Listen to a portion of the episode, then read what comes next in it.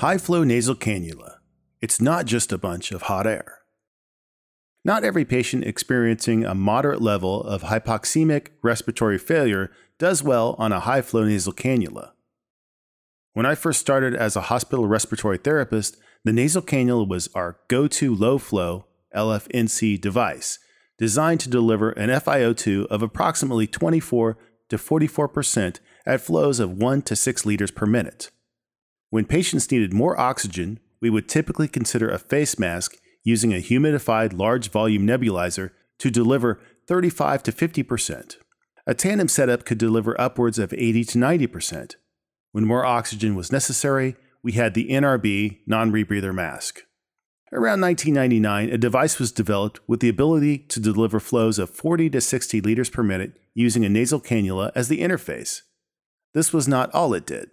The device connected to an oxygen blender, allowing the practitioner to adjust the FiO2 from 0.21 all the way up to 1.0, and the delivered gas was heated and humidified. It seemed to be the greatest thing since nebulized albuterol. At the time, it was so attractive that virtually every patient with acute shortness of breath ended up on the new high flow nasal cannula, HFNC device. Still popular today, the flexibility of the HFNC allows for the successful treatment of patients with moderate levels of hypoxemic respiratory failure. Most patients prefer the nasal cannula interface over a face mask as they can speak, drink, and eat while continuously wearing the nasal cannula. As a side note, it is not recommended that a patient on 60 liters per minute of HFNC be given a cheeseburger and a drink. There is a risk of aspiration at these high flow rates. I and my colleagues eventually learned that not every patient experiencing a moderate level of hypoxemic respiratory failure does well on HFNC. It is important to consider what the patient's cardiorespiratory status is and what other contributing factors may be involved. You should then consider whether the patient needs oxygenation, ventilation, or both. Is increased flow in FiO2 going to support or correct the patient's situation? Or would positive pressure better support the patient's respiratory needs? This is where your skills kick in, along with a quick history, including any known lung disease, to determine whether HFNC is appropriate.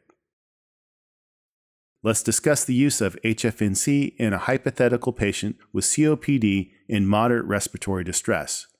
The patient has an oxygen saturation of 83% on room air and is now on an NRB at 15 liters per minute.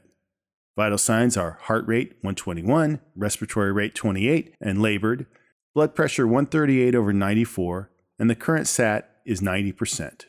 Rest sounds are diminished throughout. Given this limited information, it appears the patient is not oxygenating well. The NRB is likely supplying between 70 and 80% O2. An ABG reveals partially compensated respiratory acidosis, confirming that the patient is not ventilating well. So, what is the best strategy for this patient?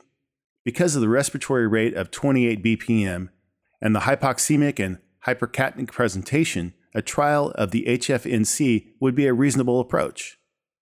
Because the HFNC can deliver an actual FiO2 of 1.0 at flows that will meet or exceed the patient's inspiratory flow demand, it will allow for less atmospheric air to be entrained, contributing to a higher FiO2 in the lungs. The higher flow tends to wash out the CO2 from the upper airway, lowering anatomic dead space. Another advantage of the high flow rate is a decrease the work of breathing for the patient. Theoretically, the flow rate results in a low level of CPAP being applied to the patient. While studies have produced data showing some amount of CPAP being applied to the lungs from HFNC flow rates, no method yet has been devised to actually measure these pressures. There are also numerous confounding variables, including differences in pressures between the mouth being open or closed. Some studies suggest a pressure of about 3 cWp are generated at flows of 50 liters per minute. The investigators concluded that this generated CPAP pressure was of questionable clinical significance. Another important consideration is deciding whether the patient needs more flow or more pressure. In the case of our hypothetical COPD patient, HFNC is a reasonable place to start. Placing them on a flow of 40 to 60 liters per minute and FiO2 of 1.0 and titrating accordingly would be typical. Accompany that with the usual cocktail of DuoNeb, steroids, and antibiotics, monitoring closely for improvement or decline. What about a patient in respiratory distress who has a history of heart failure, HF? Will high flow provide enough CPAP to help such a patient? Not likely. For suspected pulmonary edema, start patients on CPAP and move to BiPAP if needed. What about a patient with severe respiratory hypoxemia from bilateral pulmonary embolisms? Is pressure added to the lungs going to help? Probably not, as this is a circulatory issue and the patient is ventilating dead space. How about a cystic fibrosis patient in respiratory distress? Is this only an oxygenation issue, or do they also need CPAP, BiPAP? The key in making this decision is to go back to the question Does the patient need assistance with oxygen, ventilation, or both? The major challenge for the transport industry is the availability to support high flows of blended medical air and oxygen for extended periods of time. By my calculations, a patient on HFNC running at 40 liters per minute and an FiO2 of 1.0 would get 80 minutes of flow using a full M tank until the tank was completely empty.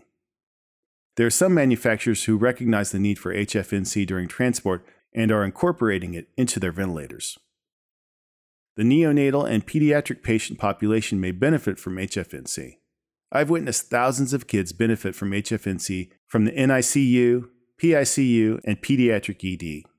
Many neonates tolerate HFNC quite nicely and don't have to be exposed to CPAP prongs or masks that may cause skin breakdowns. During RSV and bronchiolitis season, our university teaching hospital uses HFNC on a regular basis with good results, provided the patients come in early enough. Typical flow rates are 1 to 2 liters per minute per kilogram of IBW with titration of the FiO2 as needed. Because the pediatric population has a lower flow demand, it would be possible to use the HFNC in the field. I believe that early application of HFNC in the appropriate patient population is an ideal way to meet the patient's inspiratory flow demand. Minimal training and education would be needed to implement this in the transport arena. Until field units are readily available, remember it is all about oxygenation and ventilation, deciding what your patient needs and your ability to apply this knowledge safely and effectively.